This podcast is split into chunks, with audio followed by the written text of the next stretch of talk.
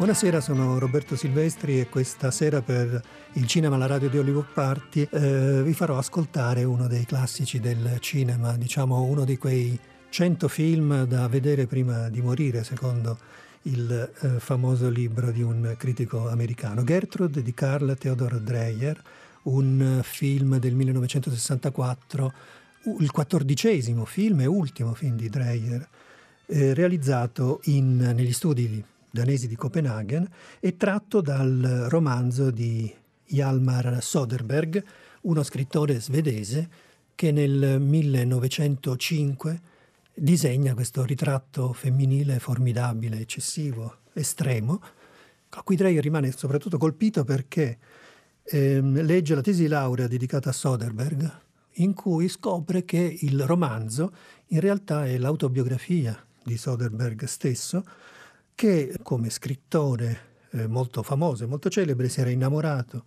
di una donna che aveva lasciato il marito, si era innamorata di lui, avevano vissuto insieme, ma lei lo tradiva con un giovane scrittore.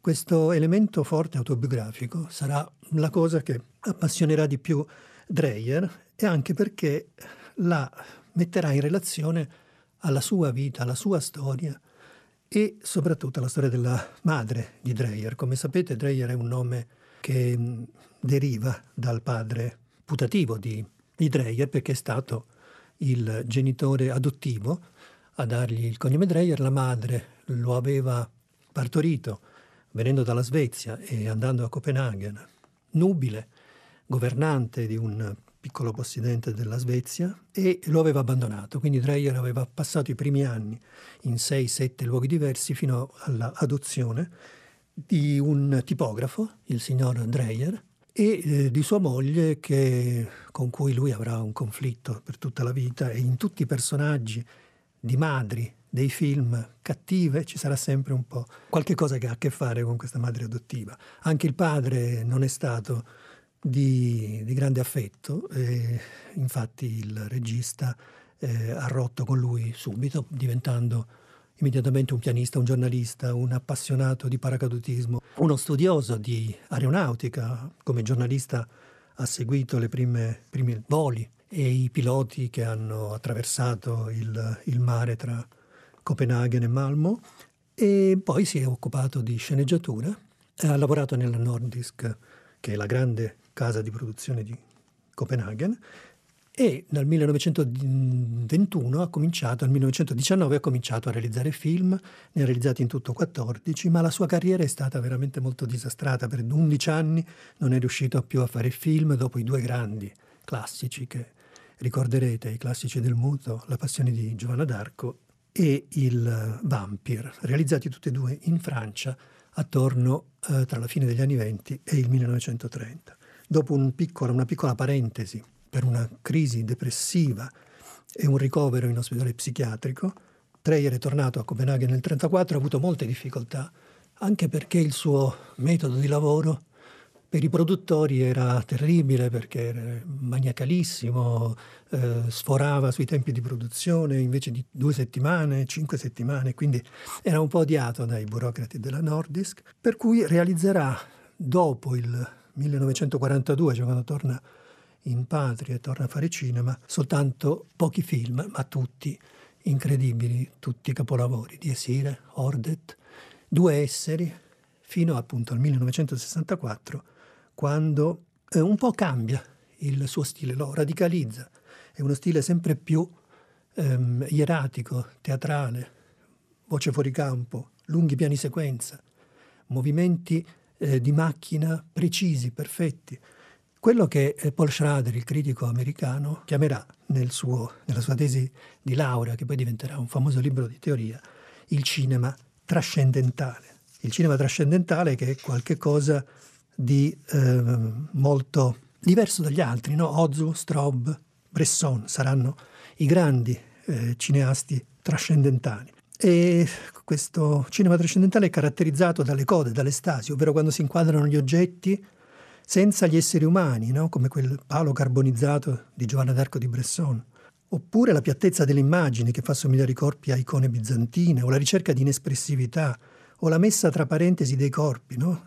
la svalutazione della fisicità di questi corpi in vista di che cosa? Di catturare con la cinepresa una verità interiore, no? l'epifania dell'essere al di là delle apparenze e al di là anche di ogni ruolo psicologico narrativo prefissato, no? quindi sottrazione di espressività. La modernità di questo procedimento è che non si inquadra il 3D, la terza dimensione, soltanto la profondità, anzi no? spesso la ieraticità porta a questa specie di icona, ma addirittura la quarta e la quinta dimensione della vita, quindi la dimensione del tempo, la dimensione della psiche. Infatti questo film sembra quasi il ritorno dall'aldilà di una morta che ripercorre la sua vita, i momenti della sua vita quasi sotto ipnosi.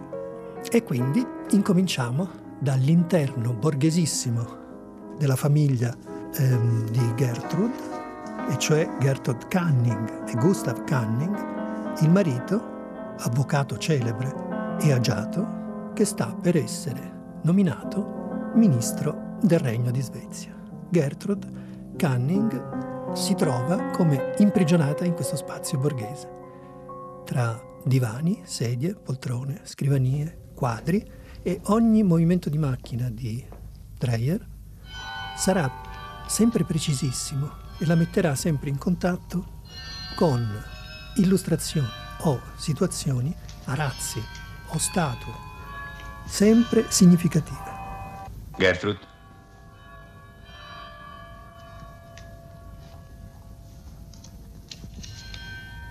Gertrude? Credevo fossi uscita. Uscirò fra una mezz'ora. Tu vai al sindacato questa sera? Sì, c'è una riunione. Io andrò all'opera. Così almeno non rimarrò sola. Che cosa danno? Il Fidelio. Aspetta. Rimani ancora un istante. Ho qualche cosa da dirti. Mm. Mia madre si è fatta vedere oggi? No. Verrà a prendere il suo mensile. Quello che volevi dirmi è tutto qui. No. Avanti. Siediti. Dimmi, Gertrude, ti piacerebbe diventare la moglie di un ministro? Questo dipende da quale ministro vuoi farmi sposare. Il ministro Canning. Ah, ecco la novità. Così finalmente stai per diventare ministro. Sì. Però tu non sei mai stato un convinto sostenitore del governo. No, ma sembra che alla compagine governativa non nuoccia l'aggiunta di un granello di sale. E saresti proprio tu questo granello di sale? Sai, cara, ieri ho incontrato quel nuovo genio della musica, Erhard Jansson, si chiama così, vero? Erland Jansson. Se è lui che intendi? Sì, sì, è proprio lui. È veramente un genio. Così dicono. Ma tu che lo conosci, cosa ne pensi in realtà? E sai chi ho visto anche? No. Gabriel Littman. Spero che la cosa non ti dispiaccia. Affatto. Gli ho detto di venirci a trovare. Ha accettato? Sì, me lo ha promesso. È stato all'estero molto tempo. Oh, due anni, credo. Tre. C'è una lettera per te e anche alcune fatture. Grazie.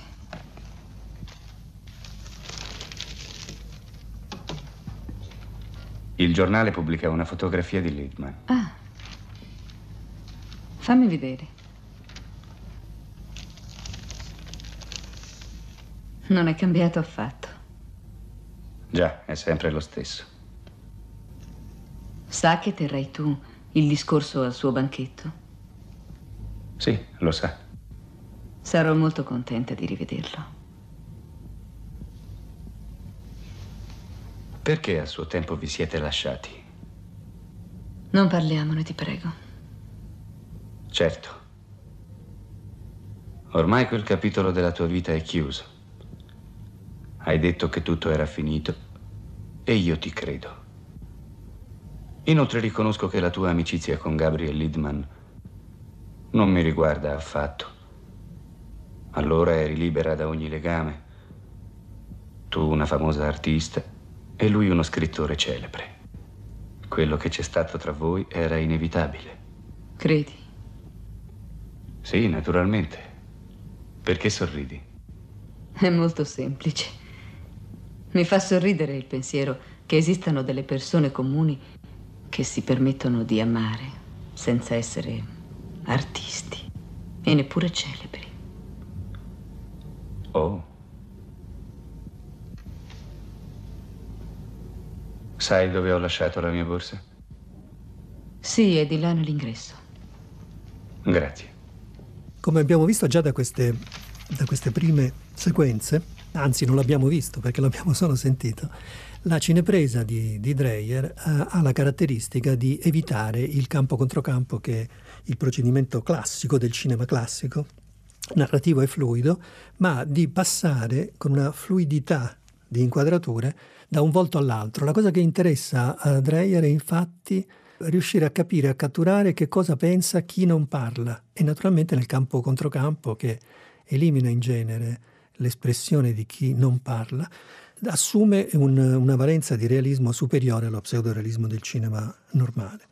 E ehm, ancora più importante, una scena che voi non potrete vedere quando Gertrude si eh, specchia in un meraviglioso specchio che il suo amante storico, lo scrittore Gabriel Lindman, le ha regalato tanto tempo fa perché quando lei si sveglia appunto poteva vedere che cos'era la bellezza. Uno specchio che naturalmente per motivi di ipocrisia borghese poi è stato spostato nel salotto e sostituito nella camera da letto dallo specchio del marito, Gustav Canning. Sarà certo mia madre. Buongiorno. Buongiorno, Gustav. Buongiorno, mamma. Oh, queste terribili scale. Come stai, Gertrude? Bene, lei, mamma? Prego. Siedi sul divano. Grazie. Credevo che venissi prima. Leggevo e mi sono appisolata. Sono cose che succedono spesso ai vecchi. Che libro leggevi? Non ricordo il titolo. Un romanzo moderno. Chi è l'autore? Non ricordo neanche questo. Posso dirti solo che è noioso. Tanto è vero che mi sono addormentata, ma confesso che non capisco la letteratura di oggi. Posso offrirle una tazza di tè? Preferirei bere un bicchiere di porto. Bene. Grazie. È molto cara, Gertrude. Devo dire che è proprio la moglie ideale per te. Senz'altro.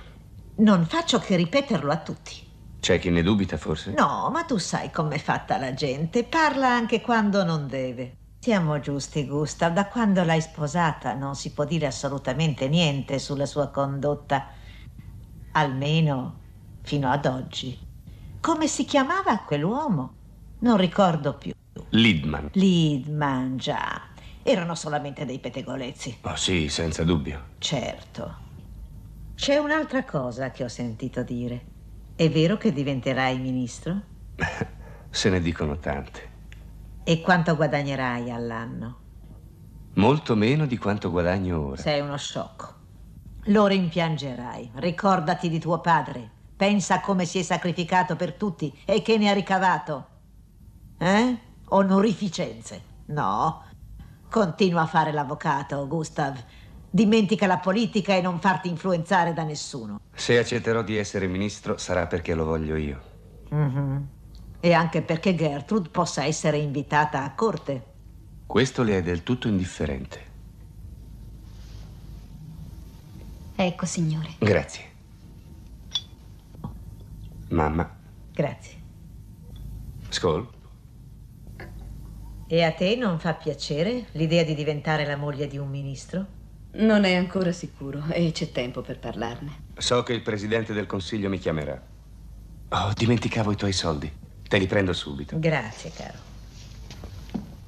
C'è una cosa importante, bisogna che ti parli subito e da solo. Scusa, mamma, io devo andare a una riunione e Gertrude sta per uscire. Oh, anch'io ho molta fretta. Ho tante di quelle cose da fare. Vai via senza prendere il denaro? Oh. grazie, Gustav, grazie. Arrivederci. Addio, mamma. A presto, Gertrude. Arrivederci, mamma. Accompagna la signora. Allora, che c'è, cara? Da parecchi giorni io voglio dirti una cosa. So molto bene che ti dispiacerà, ma... ma rimandare è inutile. Io non voglio essere la moglie di un ministro. Vuoi spiegarti? Non voglio più essere tua moglie. Gertrude, cosa vuoi dire? Quando noi due abbiamo deciso di sposarci, hai detto che se uno di noi avesse voluto riprendersi la propria libertà, l'altro non avrebbe dovuto opporsi. Te lo ricordi? Sì, lo ricordo bene. Allora la tua proposta mi fece male. Mi sembrava una cosa talmente assurda poter vivere uno senza l'altro. Quando capii che tu mi amavi, venni io stessa da te. Volevo essere tua. È stata la cosa più bella di tutta la mia vita. E adesso vuoi lasciarmi? Gertrude, io non riesco a capirti. Gustav, adesso tutto è cambiato. Noi stessi siamo cambiati. Ma io ti amo ancora, Gertrude. Oh. L'amore non è che una parola, una parola grossa. Sono tante le cose che tu ami. Tu ami il potere, gli onori. Ami te stesso, la tua intelligenza, i tuoi libri e anche i tuoi sigari Havana. E tra una cosa e l'altra sono sicura che hai amato anche me. Credi proprio di avere il diritto di parlarmi così? Sì. Quando sei solo con me, resti per ore intere a guardare per aria, in silenzio, senza dire niente. Ho cose importanti a cui pensare. Ah sì? Certo. Ai miei affari, al lavoro. Il lavoro. Già. Lo vedi? Per te non esiste altro che il lavoro. E per questo mi accusi di indifferenza?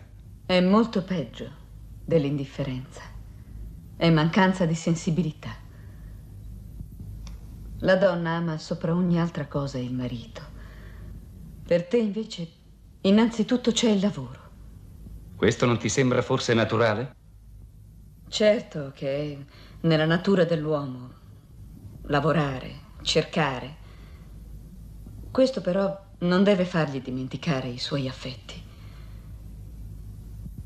Ho spesso avuto la sensazione di non avere un marito, come se per te io non esistessi. Già che ci sei, cos'altro mi rimproveri? La maniera umiliante con la quale mi dimostri quanto poco io conti nella tua vita. Io non esisto, io non sono niente per te. Non cerchi mai di capire che cosa penso, che cosa desidero. Che sia triste oppure lieta, ti è completamente indifferente. Tu mi rimproveri l'interesse che ho per il mio lavoro. Arrivi a farmene una colpa.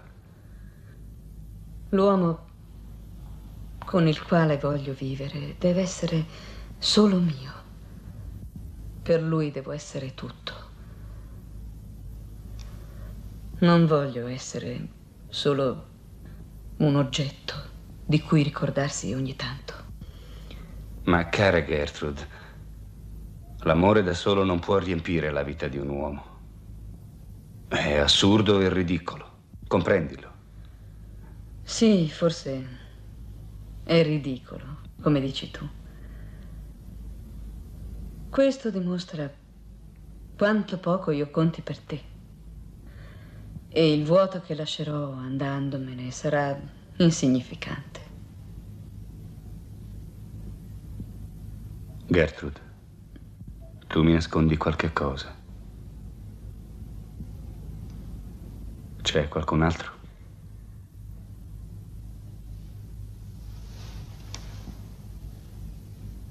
Sei libero di pensare quello che vuoi.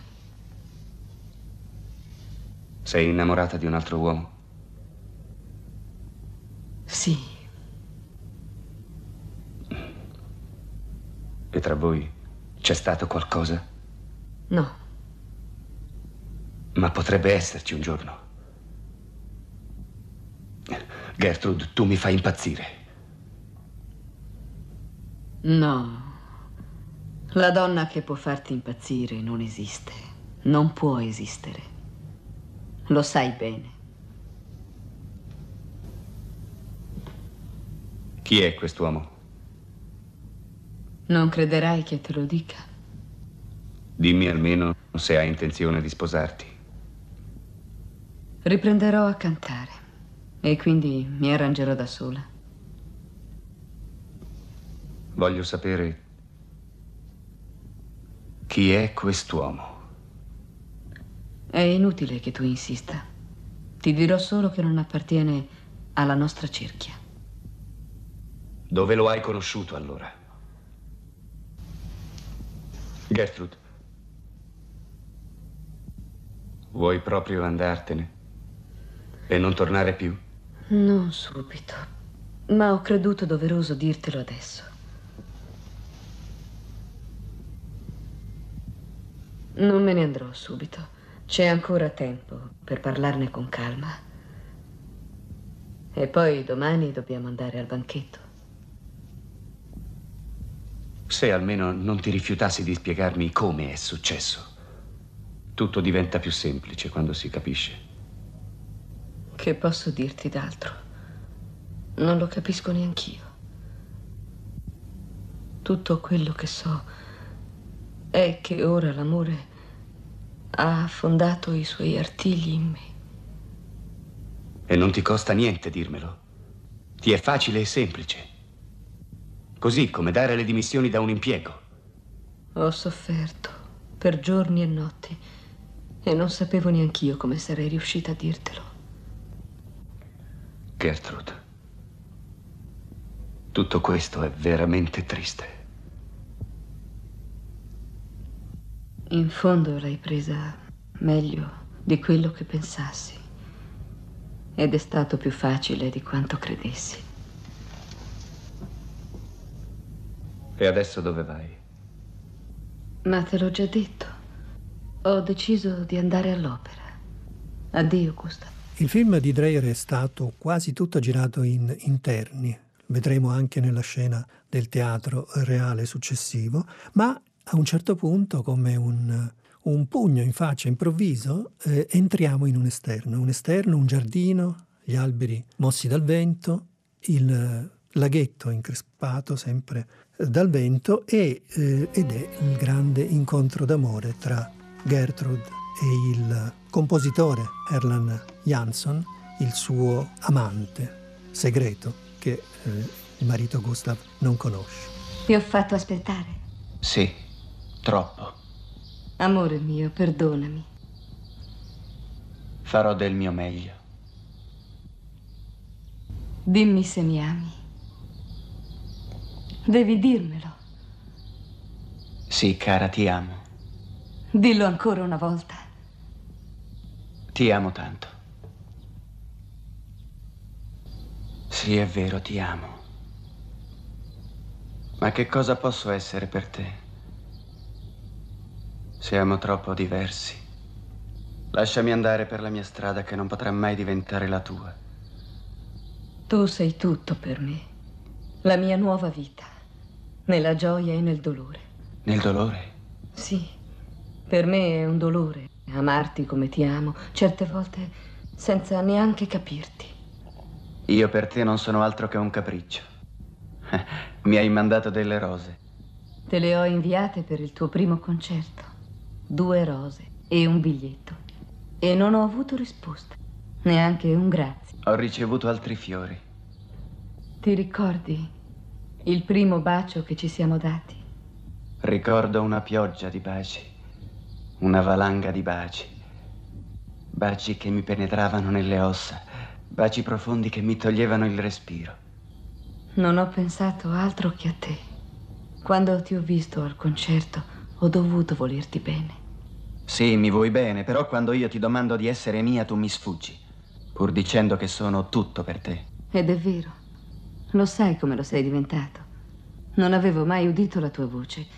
Dovevo sentirti parlare per sapere se eri quello che avrei potuto amare. Allora sono venuta a trovarti.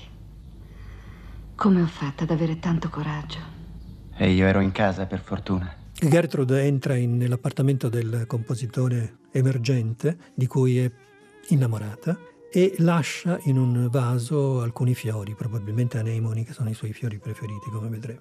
Impone al pianista di suonare un suo leader, ed è un leader um, che canta in danese, una composizione del musicista Jorgen Jersild, che è un grande musicista danese eh, di quegli anni, eh, un allievo di Benjamin Britten e anche di, della scuola francese, ed è un testo che ha a che fare con la purezza delle pietre preziose che riescono a illuminare il buio.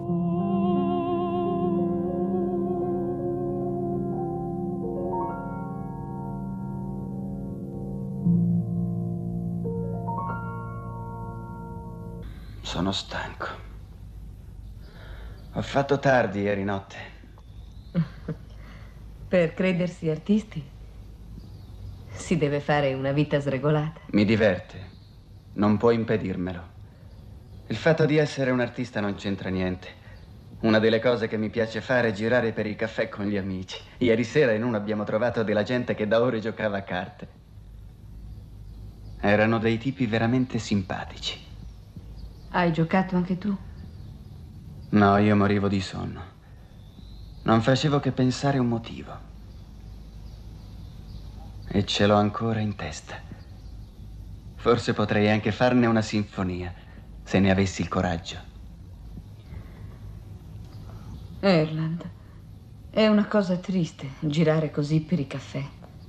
Resta a casa stasera, vuoi? No, stasera sono invitato.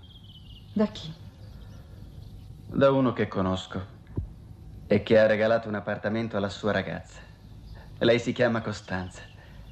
Stasera danno una festa e io voglio esserci. Non andarci. E perché non dovrei? Perché te lo chiedo io. Anch'io ti ho chiesto qualcosa. E tu hai rifiutato. Erland, c'è tanta musica in te che chiede di essere scritta e diffusa tra gli uomini ma se continui a vivere così, morirà. E forse presto, prima di quel che credi. E quanto a certe tue ispirazioni in un locale pieno di fumo e maleodorante di birra, credi, non valgono davvero molto. Erland, ti supplico, ti supplico come se si trattasse della mia vita. Non andarci. Io vivo come posso e come credo. È inutile ignorarlo. Anche se te lo promettessi, poi ci andrei lo stesso. Sì. Sì, certo, allora è meglio che non prometta niente. A me piace vivere in modo intenso. E anche domani continuerò. Andrò a un banchetto. Gabriel Lidman è tornato in patria e vogliono festeggiare i suoi 50 anni. Come se fosse un merito compiere 50 anni. Allora ci vedremo. Ci sarò anch'io. E anche tuo marito ci sarà? Sì. Il politico. Diventerà presto ministro. A quello che si dice. Perché lo disprezzi? Forse è diverso da quello che credi. Scusami. Erland, prima di uscire da casa ho avuto una lunga spiegazione con lui. Per questo ho fatto tardi. Gli ho detto che voglio essere libera. E ora posso disporre di me stessa. Vuoi dire che sei mia? Sì. Hai detto che la mia strada non poteva essere la tua. Vedi, Erland, ora lo è. E da questo momento posso e voglio essere tua. Questa notte ho fatto un sogno. Cosa hai sognato? Ero per la strada e correvo con due cani che mi inseguivano. Quando mi hanno raggiunta mi sono svegliata.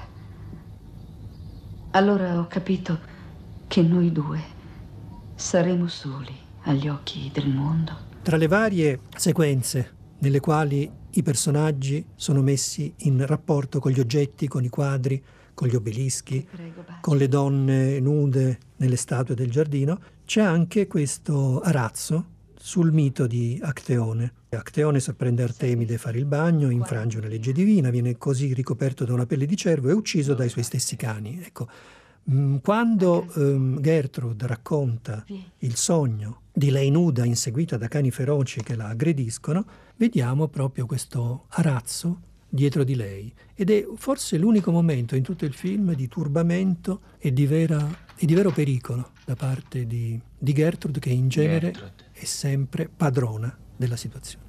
Tu vuoi... Voglio dire, credi che... Zitto. Ti amo tanto, Erland. Tu mi chiedi se sono decisa. E io non posso che risponderti. Sì, Erland. E lo faccio perché credo in te. Mi ami così tanto? Perché me lo chiedi? È inutile. Non potrei mai amare un altro. Senza di te, caro, non potrei continuare a vivere. Ormai la vita non avrebbe più alcun senso. Sei una strana donna. Chi sei tu in realtà? Sento di essere tante cose. Quali? Io sono la luce del giorno che porta la vita alle foglie. Sono una nuvola bianca che fugge via e che si perde lontano. Che altro? Io sono la luna e la volta del cielo. Che cosa ancora? Io, io sono le labbra, labbra che cercano le tue labbra amate. Ormai vivo in un sogno. Infatti è un sogno. La vita non è che un sogno. La vita? Sì. Tutta la vita non è nient'altro che un susseguirsi di sogni, senza termine, che si legano l'uno all'altro. E le labbra di cui parlavi? Un sogno. E le labbra che cercavi? Anch'esse. Un sogno. Suona. Cosa vuoi sentire? Un notturno. Di Debussy? Mm. Il tuo. Il marito non vuole perderla e va a prenderla al Teatro Reale dell'Opera, dove non la trova perché è con Erland. Bisogna ricordare che in questa scena, dove il signor, il signor Canning va in, in fiacre, in questo questa carrozza pubblica, Dreyer aveva girato una serie di, di, scene che poi ha tolto e che avevano a che fare con eh, delle sue proiezioni fantasmatiche. Per esempio una donna che inseguiva un bimbo che correva all'uscita del, del teatro e scappava via, un po' una sua immaginazione di una scena che poteva riguardare eh, la fuga o comunque il, lo strano rapporto con la adorata madre che era morta poi di aborto, cinque anni dopo la sua nascita. E, ehm, Dreyer poi ha tagliato questa scena, ma eh, si capisce che in questo film ci sono moltissimi rapporti con la, con la sua vita, con la grandezza di queste donne schiacciate dalla società e che pure cercavano no? un, un, grande rapporto d'amore. C'è una, una, festa, una festa che è stata mh, organizzata per onorare Gabriel Liedman, lo scrittore, il primo grande amore di Gertrude, che è tornato in, in, patria molto contento di essere riconosciuto come un grandissimo scrittore che in quegli anni si era trasferito a Roma. Anche qui ci sono dei rapporti con, con l'opera di Dreyer che tra i cortometraggi documentari che aveva realizzato nel um, ritorno, dopo il ritorno nel 1934 in Danimarca, tra le altre cose, tra i film tra, che aveva realizzato sui ponti, sulle vecchie chiese, sulle bellezze della Danimarca, ma anche sulle, su come le, istituzioni potevano eh, alleviare le sofferenze delle donne non sposate che avevano problemi con i figli, l'aborto, eccetera. Aveva anche realizzato un documentario su Thorvaldsen, il, lo scultore che si era proprio trasferito a Roma in quegli anni. In questa festa saranno presenti Gertrude, Gustav, Gabriele, Erland, tutti o quasi tutti gli uomini della vita di, di Gertrude. Illustre Gabriel Littman, noi siamo venuti qui a nome di tutti gli studenti e di tutta la gioventù per renderle omaggio quale grande poeta dell'amore. I giovani di oggigiorno, nella grande maggioranza, sono stati educati da genitori la cui vita è fatta di abitudini che nulla hanno a che vedere con l'amore. Ancora oggi la vecchia generazione nutre idee sorpassate. Per essa l'amore fisico è qualcosa di sordido e di offensivo che occorre nascondere con ogni cura.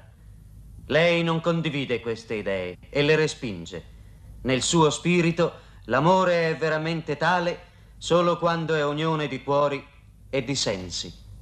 Nel suo famoso inno all'amore, lei ha magistralmente descritto due creature che si sono date l'una all'altra. La loro comprensione esalta e illumina il loro amore e riesce a donare alla loro vita intima una felicità perfetta. Mi permetto di citare qualche verso.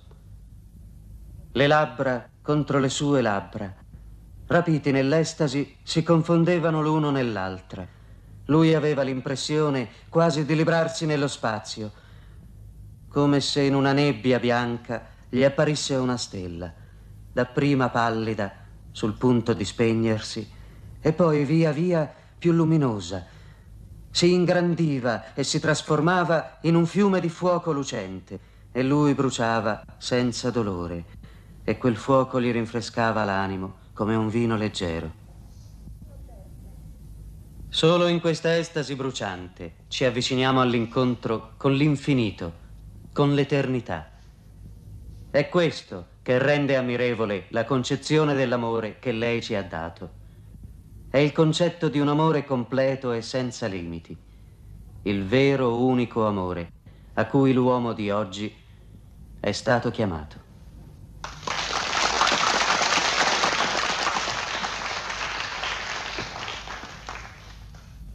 Ci sono due cose, secondo me, che sono di grande importanza.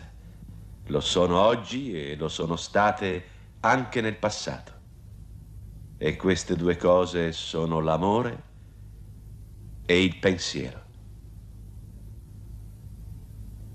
Dell'amore è già stato detto a lungo. Per quanto riguarda il pensiero, è necessario avere il coraggio, anzitutto, di pensare giusto perché solo un pensiero giusto è in grado di condurci per mano fino alla verità. E la verità ha in sé un valore inestimabile. Il pensiero nella sua astrattezza ha in sé un valore se è capace di condurci alla verità. Una verità sincera, senza riserve. In questa nostra ricerca incessante, Occorre trovare la forza di restare sempre fedeli a se stessi, senza scendere a compromessi.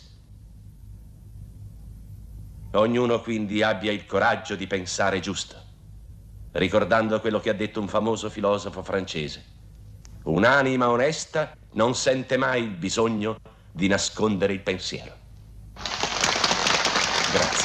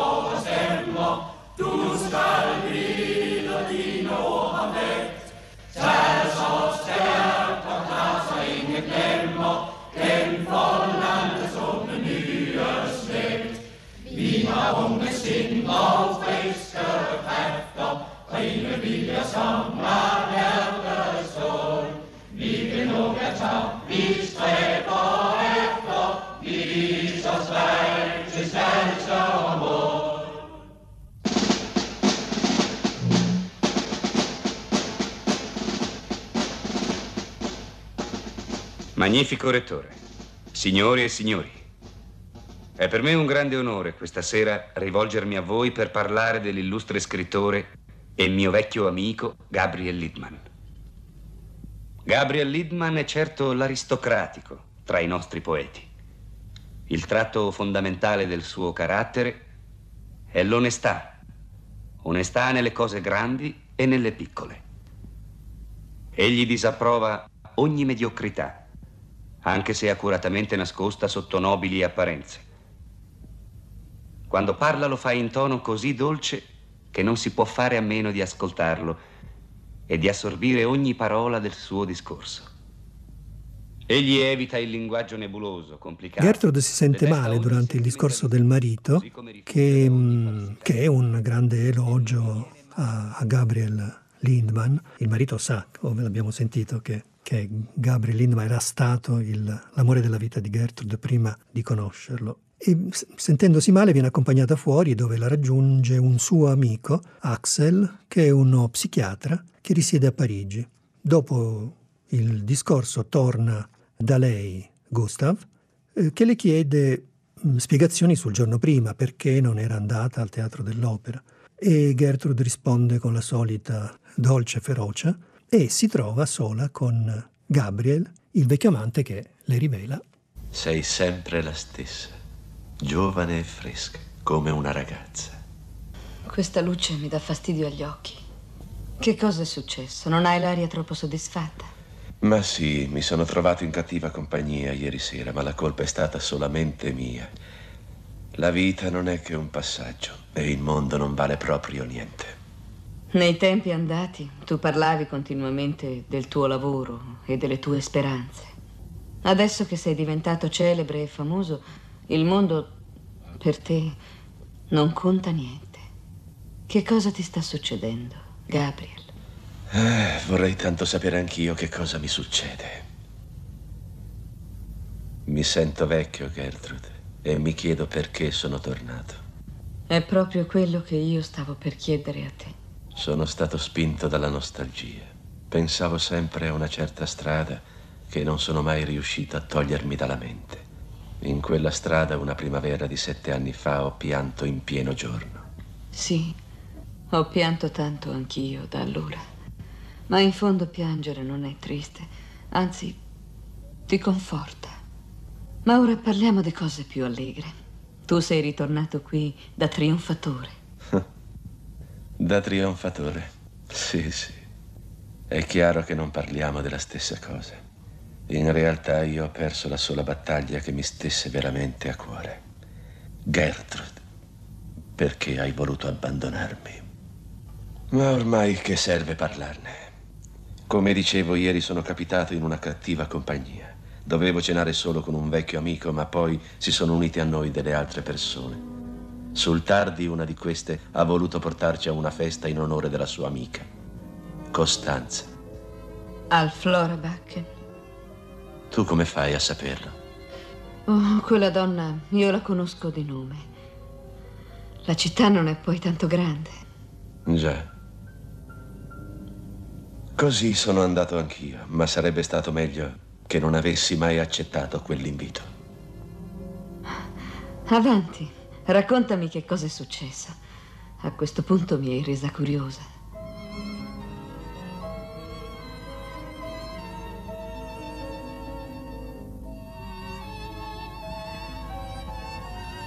Che cos'è il motivo che suonano? L'ho già sentito. Il canto del cigno di Erland Jansson. Ah, sì, ora ricordo, l'ho sentito suonare a Roma. Ricordo anche che rimasi commosso nel leggere sul programma che il compositore era un compatriota. È una bella melodia. Sì, è molto bella. Ma adesso che ci penso, Erland Jansson non doveva suonare qui stasera. Sì, ma non è venuto. E non me ne importa niente. Quell'uomo non mi piace affatto. Tu l'hai conosciuto? Sì. E lo rimpiango. Vorrei non averlo mai conosciuto. E dove hai avuto modo di incontrarlo? Lo conosco anch'io, sai. Gertrude, Gertrude, perché hai voluto lasciarmi? No, Non cambiare argomento, finisci quello che mi dicevi. Mi stavi raccontando di quella famosa festa. È lì che ho conosciuto Erland Jansson, il pianista.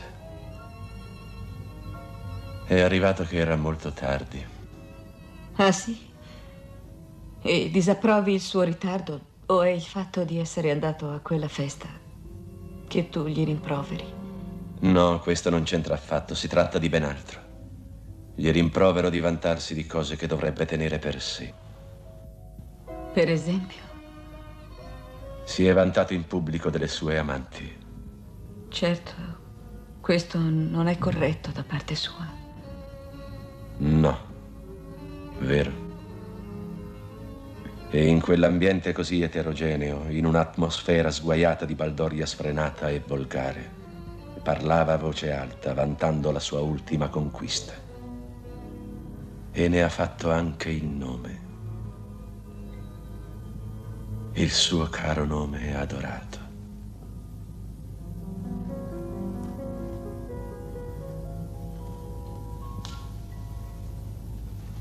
Gertrude, perdonami, forse ho fatto male a raccontartelo. Non te lo so dire. Non lo so neanch'io. Non, non riesco a capire. Anche a costo di ferirti mi sentivo in dovere di dirtelo. Dovevo. Sì, sì, dovevi dirmelo.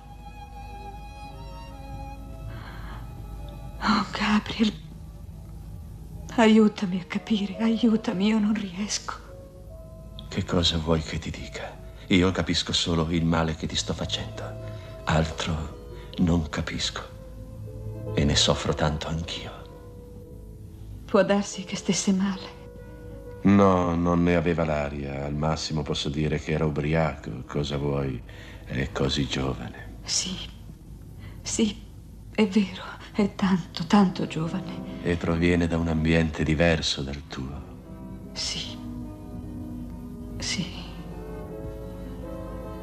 Gertrude. Almeno adesso lo lascerai. Ma io lo amo. Tanto, tanto lo amo. La tua è una follia, Gertrude. Sì.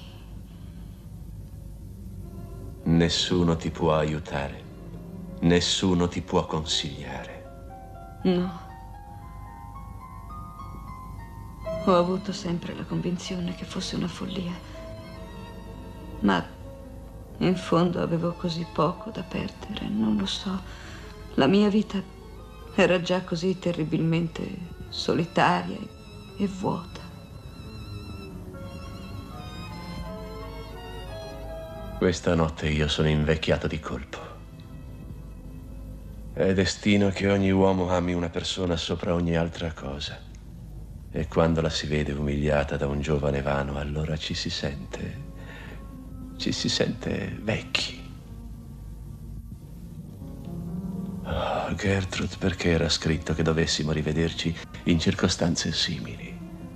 È proprio vero che nulla accade come uno vorrebbe. Come pensavi che sarebbe stato questo incontro, Gabriel?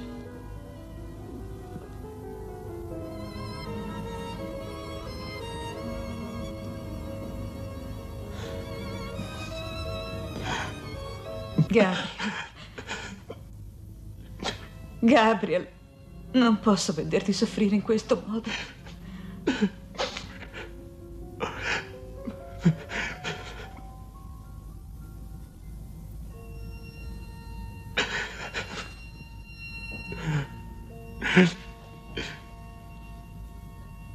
No, no, non andartene via.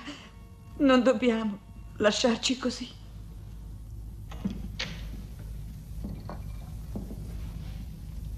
Gertrude, il rettore magnifico si è rivolto a me per chiedermi se avresti acconsentito a cantare qualcosa.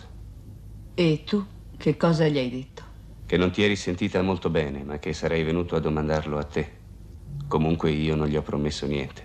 Bene, se lo desidera, dove dovrei cantare? In questa sala. E chi mi accompagnerà? Il signor Erland Jansson si è gentilmente offerto. Ma non c'è il pianoforte? Non si preoccupi, a questo provvederò subito io. Questa scena è molto bella da vedere perché ci sono spostamenti continui tra poltrone, sedie, piano, divani, in cui tutti i protagonisti sembrano che facciano una specie di, di coreografia mentale. Il pianista, il grande pianista Erland Jansson, di cui abbiamo sentito la miserabile superficialità, inizia a suonare al piano un famoso leader di Schumann, un brano che però la cantante Gertrude, grande ex cantante dell'opera, non riesce a terminare svenendo.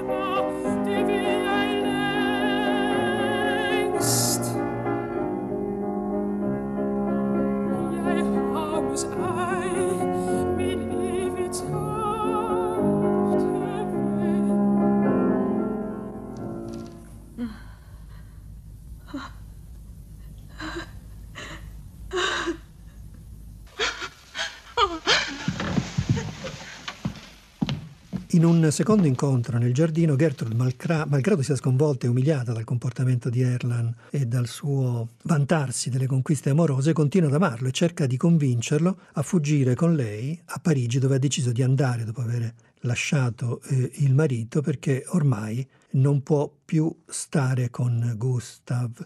Erlan si rifiuta perché eh, confessa di essere legato a un'altra donna da cui addirittura aspetta un bambino. E qui le dà eh, della superba in un, un momento d'ira e finalmente si capisce no? come questo comportamento individualista, molto forte, molto egocentrico, molto ehm, duro della donna sconvolga i, l'equilibrio mentale di qualunque uomo, no? Cioè io amo una donna che sia remissiva, che mi obbedisca, pura, non una donna come te. A questo punto Gertrude lo caccia.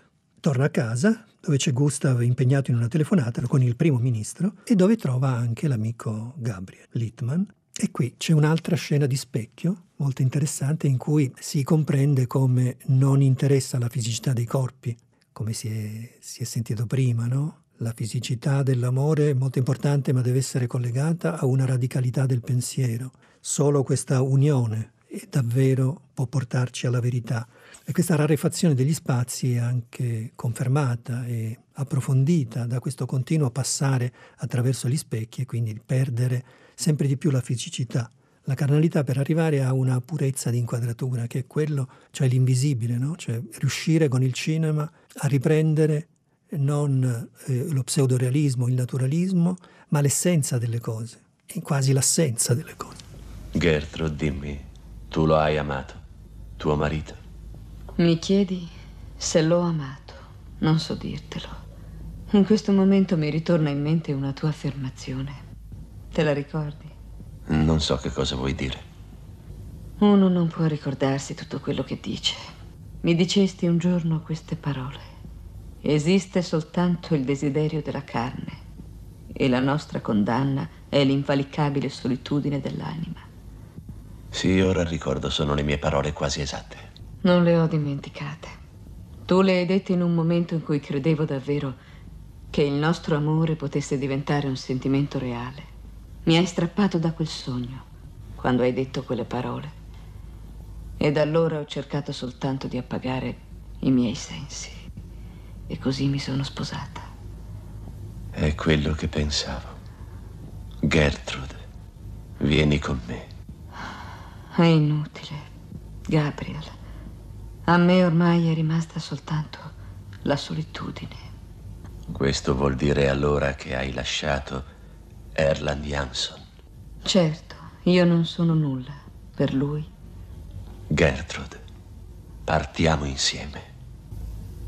Come puoi credere davvero che sia possibile far rivivere tutto quello che da tanti anni è morto, finito? Vieni, siediti qui un momento.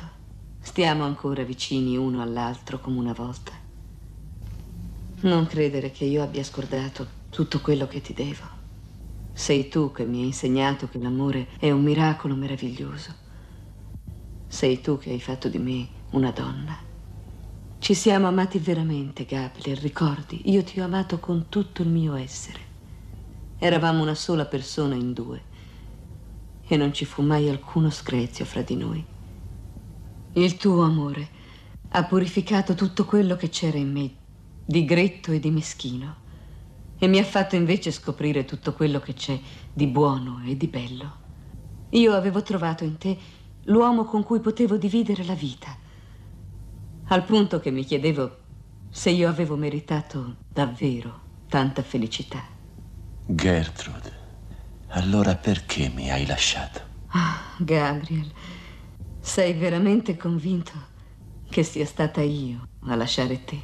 Davvero tu non ti rendi conto che fosti invece proprio tu a lasciarmi, con cautela, giorno dopo giorno. Io non ho più amato nessun'altra.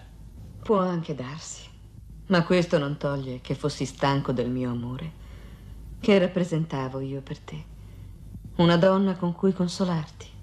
Quando finalmente l'ho capito, me ne sono andata. Gertrude, c'è qualcosa di vero in quello che dici. Il lavoro mi occupava troppo. Ma non ti avrei mai lasciata se fosse dipeso da me. No, non ne avresti avuto il coraggio. Dovevo farlo io e l'ho fatto. Quello che ci ha diviso è stato il tuo lavoro.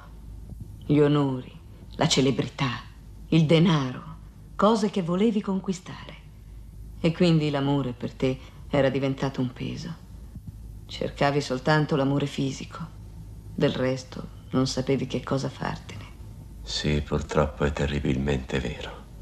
Da molto tempo lo sospettavo. E adesso voglio raccontarti come ne ebbi la certezza. Era un momento in cui il tuo lavoro languiva. Non riuscivi a fare niente di importante. Era un periodo difficile anche per me. Da alcuni giorni non ci eravamo visti allora ero venuta a trovarti, ma tu non c'eri. Ne avevo approfittato per mettere un po' in ordine la casa. C'è la spiegazione di perché quell'amore totale, infinito, perfetto, tra due intellettuali, tra un, un grande scrittore e una grande eh, vocalist, perché è finito? Come mai è finito? Perché ehm, mettendo a posto eh, le carte di Gabriel Liedman, Gertrude scopre un disegno, un suo profilo, con la scritta che dice che tra l'amore di una donna e il lavoro di un uomo non c'è possibilità di accordo. Le due cose sono una nemica dell'altra. Questa, questa frase sconvolge Gertrude che ha sempre considerato come sua meta l'eguaglianza del rapporto uomo-donna, no? mettere se stessi e l'altro al centro del rapporto in, un, in una situazione di uguaglianza. Questa cosa farà sì che Gertrude colpevolizzi Gabriel della rottura della relazione, della rottura per sempre. Ed è il primo grande shock, no? come se Gertrude venisse poi nelle relazioni susseguenti sempre più spogliata, come vampirizzata della sua forza emotiva, della sua forza dei sentimenti, fino a che ci sarà un, una contraddizione tra il piacere della carne e la solitudine dell'anima, che è un po' il destino di una certa mm, cultura individualista danese che ha le sue origini anche nella filosofia di Kierkegaard, no? di questa solitudine, di questo individualismo totale e anche del riuscire eh, attraverso questa situazione tragica a proseguire un cammino coerente verso la verità. Gertrude, la mia vita è durata solo tre anni, quanto il nostro amore. Perché hai voluto lasciarmi? Come hai fatto? Come hai potuto farlo? Sapevo già, lasciandoti, che avresti sofferto. Ma leggendo le tue lettere mi resi conto che ti avevo fatto più male di quanto avessi voluto. Tu adesso sei una celebrità e ai miei occhi sei freddo, come una pietra. Io ho bisogno di un amore caldo che mi scaldi il cuore. La celebrità mi lascia indifferente. La celebrità non conta niente, Gertrude. La notte è profonda, lo spazio è immenso e senza fine. Ma la terra è piccola, come la vita degli uomini. Tutto quello che ricordo della mia vita è solo il mio amore per te. Tu mi hai insegnato che l'amore è tutto. L'uomo non può vivere da solo. E io ho vissuto troppo a lungo, da solo. Non è necessario essere in molti. Basta essere in due. Gertrude, noi due ci apparteniamo. Sì, è necessario essere in due. Ma tu, tu sei arrivata ad accorgertene solo ora, che è troppo tardi. No, non è troppo tardi. Puoi ancora venire via con me. Andremo a vivere insieme in una casa sul mare, tutta nostra. E nessuno potrà più dividerci. Nessuno, salvo la morte. Non illuderti, non esiste felicità nell'amore. L'amore nasconde l'infelicità. L'amore porta la sofferenza. Gabriel, nel mio cuore ormai c'è il vuoto, come nel tuo. Non posso far niente per te. Tu non puoi avere niente da me. Il mio ritorno allora è stato inutile.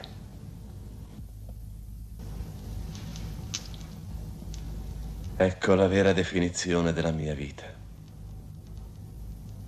È stata inutile. Rientra Gustav che vuole brindare alla sua promozione, ma trova certamente una situazione poco festiva, perché ormai Gabriel Lindman ha capito che la sua relazione con Gertrude è finita, nonostante Gertrude abbia, si sia sbarazzata anche del suo amante giovane Erlan. Vieni, Gertrude. Arrivi al momento giusto. Champagne? Sì. Oggi ho accettato di far parte del ministero. Congratulazioni. Grazie. Tanti auguri. Grazie, Gertrude. Poco fa hai detto di star meglio, ma io ti vedo molto pallida. Non è nulla. Sono solo stanca. Andrò a riposarmi un poco. Scommetto che non hai mangiato niente. Non ho fame. Come vuoi. Però ricorda che ora sei la moglie di un ministro. Già, devo mostrarmi lieta di questo onore finché ti resto accanto. Il che non sarà per molto. Sì, Gabriel è al corrente, lo sa che ci lasciamo. Hai tenuto a dirglielo. Sì, ognuno se ne va per la sua strada adesso. Comincerò io per primo a prendere congedo da voi. Addio. Addio, Canning. Addio, Lidman. Spero comunque che ci rivedremo un giorno. Sì, certo, lo spero anch'io. Addio, Gertrude. Addio, Gabriel. Buonanotte, Gustav. Io vado a letto. Sono stanca. Gertrude, ho riflettuto molto e ho preso la decisione che ti dirò. Ma prima rispondimi. È già successo quello di cui abbiamo parlato? Lo sai benissimo. Sì, sì, lo so. Senti, Gertrude, tu non devi lasciarmi. Resta qui, con me. Puoi conservare quel tuo affetto, se è proprio vero che ci tieni tanto. Ma non mi lasciare. Possiamo vivere insieme come buoni amici. Ti chiedo questo e niente altro. Tu mi chiedi di restare qui solamente perché speri e ti illudi di poter riannodare il filo che ci univa e che si è spezzato per sempre. Non è forse così? Sì. Andrò via. Con l'uomo che ami tanto? No, da sola. Quell'uomo che amo tanto non sa che cosa farsene di me. Ma questo è assurdo. Come può esistere un uomo che tu ami e che non voglia saperne di te? Io non riesco a crederlo. Eppure esiste, anche se a te sembra impossibile. Come vedi, ognuno ha il suo fardello di infelicità e di dolore. Buonanotte, Gustav. Ora sono così stanca, così stanca. Dimmi, dimmi perlomeno se mi hai amato. Ti prego, perché seguiti a tormentarti? Quando ti ho conosciuto Ero infelice e delusa, mi sentivo come morta. Ma tutti i miei sensi vivevano e reclamavano il loro diritto. Per questo tra noi c'è stato qualche cosa che rassomigliava all'amore. Quello che sai dirmi è tutto qui? Va via. Va via! Non voglio vederti mai più! Non voglio più sentir parlare di te. Qui bisogna ricordare, ci sono dei costumi e delle scenografie bellissime e, in, um, e dare anche atto alla sarta di questi vestiti eh, della sua abilità. Nel 1905 una serie di opprimenti, oggetti che chiudevano, imprigionavano il corpo delle donne, come il busto, come lo strascico, eh, vengono eliminate. E quindi eh, c'è anche un momento collegato no, al grande eh, movimento delle suffragette e della liberazione delle donne. Chi cuce questi vestiti è la mamma di Anna Carina. Anna Carina è un'attrice danese che poi sposerà dal 1961 al 1968 Godard, saranno sempre molto amici di Dreyer, quindi è vero che c'è una specie di rapporto artistico no? più che di, di, parentela tra Anna Carina e Dreyer. E Godard dirà, eh, sarà uno di, quelli, di quei critici che dopo aver visto il film lo difenderà eh, assieme a tutti, Gaillet de Cinema, Romer, Rivet, Biet, tutti, contro una certa critica dell'epoca di stampo, soprattutto marxista dogmatico o cristiano dogmatico, che non riesce a capire invece l'intensità di come Dreyer riesce a sentire la sofferenza delle donne e la centralità delle donne. È vero che in queste inquadrature spesso mh, l'agente principale può non sembrare Gertrude, ma le, ma le movenze la luce, questo bianco incredibile che porta sempre l'attenzione dell'occhio verso di lei, fa sì che si capovolga no? l'assetto normale gerarchico dell'immagine e sia sempre Gertrude, questa attrice meravigliosa che interpreta il il personaggio di Gertrude, cioè Nina Pers Rode, che poi è la moglie nella vita di Ebbe Rode, il, l'attore che fa Gabriel Lindman, è sempre lei il soggetto principale. Questo sconvolge un po' i critici dell'epoca, appunto siamo in quasi 68. Il film uscirà in Italia nel 1970 nelle sale, verrà addirittura programmato eh, dalla televisione italiana prima dell'uscita nelle sale nel 1966 e nel 65 alla Mostra di Venezia vince il premio Fipresci, ma le critiche sono state tremende nel, dopo la prima parigina del 1964 e addirittura offensive, sbeffeggianti, con eh, no, Dreyer trattato come ormai un, un, vecchio incapace. La stessa sorte in qualche modo riguarderà anche Ozu, eh, Ford, che in quegli anni realizzano i loro ultimi film, non ci si rende conto che invece questi ultimi film di questi grandi classici sono assolutamente innovativi, vedono molto nel futuro, stanno per tracciare le linee del cinema futuro. Non ci sarebbe, per esempio, Strobe o Ackerman no? senza questa capacità di Dreyer di penetrare nel tempo, di essere, eh, di riuscire a far, a mettere in, in dinamica in plasticità dinamica il tempo e la memoria. Questo film è composto da 89 scene e alcuni piani sequenza sono di addirittura 10 minuti. Però ci sono delle piccole interferenze ogni tanto, qualche rottura nel piano sequenza che saltano all'occhio più di un normale film d'azione. Quindi questa è anche una delle caratteristiche formali di questo film che ha molto a che vedere con la famosa frase di Flaubert, no? riuscire a scrivere del nulla facendo sì che però lo stile sia quello che dà forma al, al racconto e non il racconto stesso. E questo film che abbiamo visto è diviso in quattro blocchi, sono quattro scene terribili di addio dato da Gertrude al suo amante storico, al marito, all'amante giovane e anche a questo eh, psichiatra amico suo con cui non riuscirà mai più a intrattenere una relazione d'amore, ma con cui fuggirà a Parigi. Questa eh, per alcuni critici è una allusione a lui André Salomé e alla partecipazione di questa intellettuale di quegli anni alle ricerche parapsicologiche sulla telepatia e sull'ipnosi e sulla psichiatria che in quel momento eh, a Parigi stavano eh, per eh, diventare uno dei diciamo, centri, dei motori di una eh, rivoluzione culturale eh, in Occidente. Quest'ultima scena non c'è nel romanzo di Soderbergh, non c'è perché, e anzi molti sconsigliano Dreyer di farla, ma eh, per Dreyer è molto importante, perché questa scena doveva essere girata nei luoghi stessi ehm, dove aveva vissuto e dove era morta sua madre. Nella stessa casa cercherà eh, in ogni modo di impadronirsi di questi, di questi set naturali, anche se stranamente Dreyer utilizzerà degli artifici che non ha mai usato nella sua carriera, come la parrucca, l'invecchiamento finto di Gertrude. Quindi ci teneva molto a questo, a questo, finale che è un finale sulla morte di Gertrude, sulla um, risoluzione della sua vita, sul fatto che la sua vita è stata sempre un tentativo di avere un rigore, un rigore fino, alla, fino all'estremo, fino al paradosso, ma un rigore che ha insegnato alla donna a essere libera. Ti ricordi quello che dicevi sempre? Nessuna cosa conta davvero nella vita se non l'amore. Solo quello. Quello e niente altro. Sei ancora dello stesso parere? Non rimpiangi niente? No, non rimpiango niente. Lo affermo ancora adesso. Non esiste niente altro nella nostra vita che l'amore e la giovinezza. Queste sono le uniche cose che possono farci felici.